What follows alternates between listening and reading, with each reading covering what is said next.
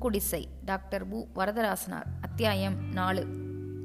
விஜயவாடா ரயில் நிலையத்தை அணுகிய போது இரவு மணி எட்டரை ஆகியிருந்தது. நில ஒளியில் இயற்கை காட்சிகள் அழகின் மெருகு பெற்று விளங்கின. கிருஷ்ணா நதியில் நீர் நிரம்பி ஓடிக்கொண்டிருந்தது. தமிழ்நாட்டின் ஆறுகளில் இவ்வளவு நீர் இல்லையே. பாலாறு வறண்ட காரணத்தாலேயே வட ஆற்காடு செங்கற்பட்டு மாவட்டங்கள் பஞ்ச பகுதிகளாக ஆகிவிட்டனவே என்று நண்பனிடம் சொன்னேன். காவிரி ஒன்றுதான் நீர்வளம் உடையதாய் தமிழ்நாட்டை காப்பாற்றி வருகிறது என்றான். அதிலும் மூன்றில் இரண்டு பங்கு மைசூர் நாட்டுக்கு போய் எஞ்சிய நீர் மட்டுமே தமிழ்நாட்டுக்கு வருவதை குறிப்பிட்டேன். ஒரு மாநிலத்தில் நீர் வீணாக கடலில் பாய்கிறது மற்றொரு மாநிலத்தில் வெள்ளம் பெருகி அழிகிறது. ஒரு மாநிலத்தில் நீர் இல்லாத குறையால் வறட்சி ஏற்படுகிறது. இந்தியா ஒரு பெரிய தேசம் என்று பெருமை பாராட்ட ஆசைப்படுகிறோம். ஆனால் ஒரு பகுதியாருக்கு மற்றொரு பகுதியார் வீணாகும் நீரை கொடுக்க மனமில்லை. கிருஷ்ணா நதியின் நீர் இந்த எண்ணங்களை கிளறுகிறது. பொருள் வேறுபாடு வீட்டுக்கு வீடு தாளும் பூட்டுமாய் வேறுபடுத்துவது போல் நாடுகளையும் வேறுபடுத்துகிறது. எந்த நாட்டாரையும் பழிப்பதில் பயனில்லை. எல்லோரும் தற்காப்பு போராட்டத்திற்கு ஆளாகின்றனர். நண்பனும் நானும் இந்த கருத்துக்களை பரிமாறிக்கொண்டோம் மறுநாள் பகல் பதினோரு மணிக்கு ரயில் நாகபுரியை அடைந்தது. இந்தியாவின் பல வகையான மக்களையும் அந்த ரயில் நிலையத்தில் கண்டோம். வண்டியிலிருந்து இறங்கி செல்வோரை பார்ப்பது எனக்கு பொழுதுபோக்காக இருந்தது. பல நிறம் பல வகை நடையுடை வயது வேறுபாடு முதலியவைகளை பற்றில்லாமல் பார்ப்பதும் ஒரு வகை கல்வியாக இருந்தது. ஆனால் அந்த கூட்டத்தில் ஒரு தாயும் மக்கள் இருவரும் சென்ற காட்சியை கண்டபோது மட்டும் கலங்கினேன்.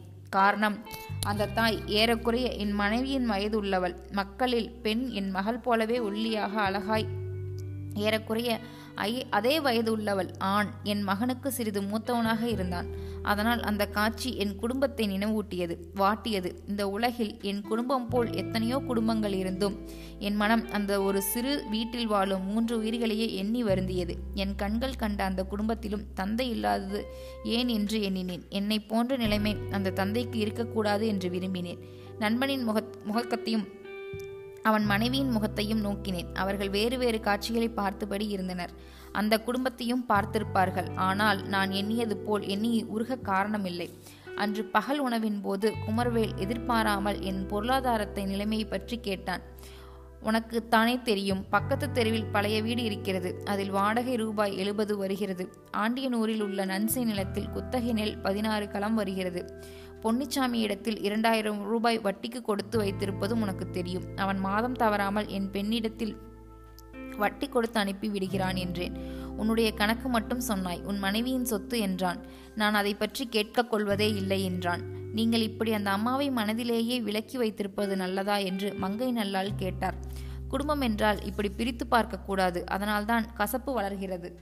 உண்மைதான் நான் பிரிக்கவில்லை. நான் அக்கறை எடுத்துக்கொண்டு கேட்ட காலம் ஒன்று உண்டு. அதை பற்றி நீங்கள் கேட்கக்கூடாது என்று கடுஞ்சொல் சொன்னாள். அதனால்தான் விட்டுவிட்டேன் என்றேன்.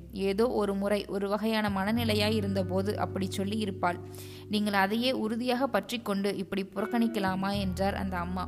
மனம் மாறும் காலம் மாறும். இதை எதிர்பார்த்து மறுபடியும் அக்கறை எடுத்துக்கொள்ள வேண்டும்.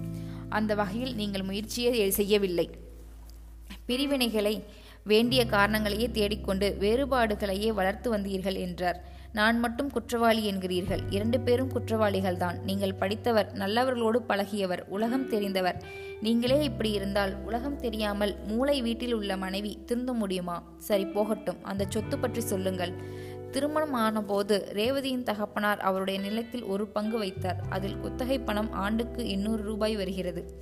ரேவதியின் பாட்டி அவளுக்கென்று ஒரு வீடு எழுதி வைத்தார். அது பெரிய வீடு. வாடகை மாதம் இருநூறு கிடைக்கிறது. குடும்ப செலவுக்கு கவலை இல்லை. ஆனாலும் குடும்பத்திற்கு மாதா மாதம் உன் பணம் என்று ஒரு தொகை வர வேண்டும். வந்தால்தான் உன் மனைவியின் மனம் மகிழ்ச்சி அடையும். அதனால் எப்போதும் எந்த காரணத்தாலும் நீ குடும்பத்துக்கு பணம் அனுப்புவதை நிறுத்தாதே என்றான் குமரவேல். நான் அவ்வாறே செய்யப் போவதாக உறுதியளித்தேன். பிறகு சிறிது பொறுத்து சொத்து இல்லாத வீட்டில் பெண் பார்த்திருந்தால் இவ்வளவு புறப்பணிப்பு இருந்திருக்காது. பணம் உள்ள இடத்தில் அன்பு குறைந்திருக்கிறது என்றேன். அதை ஒப்புக்கொள்ள முடியாது. நான் எத்தனையோ இடங்களை பார்த்திருக்கிறேன். பணமும் இல்லை குணமும் இல்லை. அப்படி எத்தனையோ இடங்கள் உண்டு என்றான் குமரவேல். மறுபடியும் அவனே பாண்டியனுடைய மாமனாரின் வீடு எப்படி? சொத்து எழுதி வைத்தார்களா? அப்படி ஒன்றும் இல்லையே. அவன் அன்பான வாழ்க்கை இல்லையே. ஏன்? என்றான். நான் பெரிய பணக்கார வீட்டு பெண்தான் அன்பாக இல்லையா என்று மங்கை நல்லால் கேட்டார். அதோடு அந்த பேச்சு நின்றது. விளக்கு வைக்கும் நேரத்தில் இட்டார்ச்சி என்னும் பெரிய சந்திப்பு நிலையத்தை அடைந்தோம். அங்கு தொடங்கிய உணவில் வேறுபாடு ஏற்பட்டு விட்டது. தமிழன் நாவிற்கு ஏற்ற உணவு கிடைக்கவில்லை. பூரியும் சப்பாத்தியும் அங்கங்கே கிடைத்தன. ரயில் நிலையத்திலேயே நகரும் வண்டிக்கடைகள் பல இருந்தன. அவற்றுள் சிலவற்றில் அடுப்பு நெருப்பும் இருந்தன. எண்ணெய் இட்டு சுட சுட பூரி எடுத்து விற்றனர். ஆனால் எண்ணெய் நன்றாக இல்லை. பூரிக்கு துணையாக தந்த குழம்பில் சுவை வேறுபட்டிருந்தது. தூய்மை குறைவு. அதனால் நண்பனுடைய மனைவிக்கு பிடிக்கவில்லை. வடநாட்டில் சுற்றுப்பயணம் செய்ய வேண்டுமானால் இரு வகையில் மாறுதல் செய்து கொள்ள வேண்டும் என்றேன். ஒன்று தூய்மை எதிர்பார்க்க கூடாது. மற்றொன்று தமிழ்நாட்டு இட்டலி குழம்பு மிளகு நீர் முதலியவை எதிர்பார்க்க கூடாது. இந்த இரண்டு தானே முக்கியம் என்றார் அந்த அம்மா. இட்டார்ச்சி நிலையத்தை கடந்து வண்டி போன பிறகு எதையோ எண்ணிக்கொண்டிருந்த நண்பன் திடீரென்று பழைய பொருளை தொடர்ந்து ஒரு கேள்வி கேட்டான். ஐரோப்பாவிலும் ஆங்கிலேயர் முதலானவர்களின் வாழ்க்கையில் படிப்பது வேறாகவும் நடப்பது வேறாகவும் இல்லையா என்றான். படிப்பதற்கும் நடப்பதற்கும் அங்கும் வேறுபாடு உண்டு. ஆனால் நம் நாட்டைப் போல் அவ்வளவு மிகுதியாக இல்லை என்றேன். இயேசுநாதரின் மலைப்பொழிவை படிக்கிறார்கள். ஆனால் அயல்நாட்டாரை பகைத்து அவர்களுக்கு எல்லாம் தீமை செய்கிறார்கள் என்றான். நாட்டுப்பற்று நாட்டுக்கடமை என்ற பெயரால் செய்கிறார்கள். ஏதோ ஒரு காரணம். பிறகு அதற்கு ஏற்ற செயல். ஒரு நாயை அடிப்பதற்கு முன் அதற்கு பைத்தியம் என்று சொல்லிவிடுகிறார்கள். கற்புடன் ஆணும் பெண்ணும் வாழ முடியவில்லை என்றால் நம்மவர்களைப் போல் கற்பின் பெருமையை பற்றி சொற்பொழிவுகள் பேசுவதில்லை. கற்பு எவ்வளவு முக்கியமல்ல தேவையல்ல என்றெல்லாம் சொல்லிவிடுகிறார்கள் எழுதிவிடுகிறார்கள். இங்கே கற்பின் பெருமையை மாலையில் இரண்டு மணி நேரம் பேசிவிட்டு பிறகு வேசி வீட்டை நடக்கிறவர்களை பார்க்கிறோம். சாதிகள் இல்லையடி பாப்பா என்று உருக்கமாக பாடிவிட்டு மற்றவர்களை வேறு சாதியை என்று வெறுப்பதை இங்கே பார்க்கிறோம். கிரகணம் என்பதை சந்திர நிழல் பூமியில் நிழல் என்று படித்துவிட்டு ராகுகேது என்னும் பாம்புகள் வானத்திலும் திரிவதாக நம்புகிறோம். இந்த இரட்டை மனம் அவர்களுக்கு இந்த அளவிற்கு இல்லை என்றேன். அவர்களுக்கு மூடநம்பிக்கை உண்டு என்றான் நண்பன். உண்டு. ஆனால் சொல்வது வேறாகவும் செய்வது வேறாகவும் இருப்பதில் நம் அவர்கள் பெரி பெயர் போனவர்கள் என்றேன். விடியற்காலை ஐந்து மணிக்கு ஆக்ரா என்ற பெயரை கேட்டு விழித்தெழுந்தோம். உடனே பரபரப்பாக சாமான்களை எடுத்து கீழே இறக்கினோம். எல்லோரும் வண்டியை விட்டு இறங்கினோம். பெட்டிகளை சாமான் அறையில் வைத்துவிட்டு கைப்பைகளுடன் நிலையத்தை விட்டு புறப்பட்டோம். குதிரை வண்டியில் ஏறி ஊர்களுக்குள் சென்றோம். அங்கே தென்னிந்திய உணவு விடுதி ஒன்று இருக்க கண்டு உள்ளே சென்றபோது இட்டலி முதல் மிளகு நீர் வரையில் எல்லாம் கிடைக்கும் என்று அறிந்தோம் உண்டு மகிழ்ந்தோம். தாஜ்மஹாலை பார்க்க சென்றோம். போகும் வழியில் யமுனையாறு கண்ணிற்கு தெரிந்தது. விந்தையான தாஜ் கட்டடம் கண்ணை கவர்ந்ததை விட கருத்தை மிக கவர்ந்தது. அரசன் ஒருவன் தன் காதலியின் நினைவாக்காக கட்டியதா அல்லது சிற்ப கலைஞர் தம் ஆர்வத்திற்காக கட்டியதா என்று சொல்ல முடியாததாக உள்ள கட்டடம் அது. அதன் வெண்ணிறம் அன்பின் தூய்மையும் உயர்வையும் எடுத்துக்காட்டுவதாக உயர்ந்து விளங்கியது. அரசனுடைய எண்ணமும் அவனுடைய எண்ணத்தை நிறைவேற்றிய சிற்பிகளின் திறமும் உலகம் உள்ள அளவுக்கு பாராட்டத்தக்கவை. தாஜ்மஹாலின் மேலே நின்று யமுனையாற்றினை கண்டு மகிழ்ந்தோம். ஷாஜஹான் என்னும் அந்த வேந்தன் இருந்த ஆட்சி புரிந்த கோட்டையை கண்டோம்.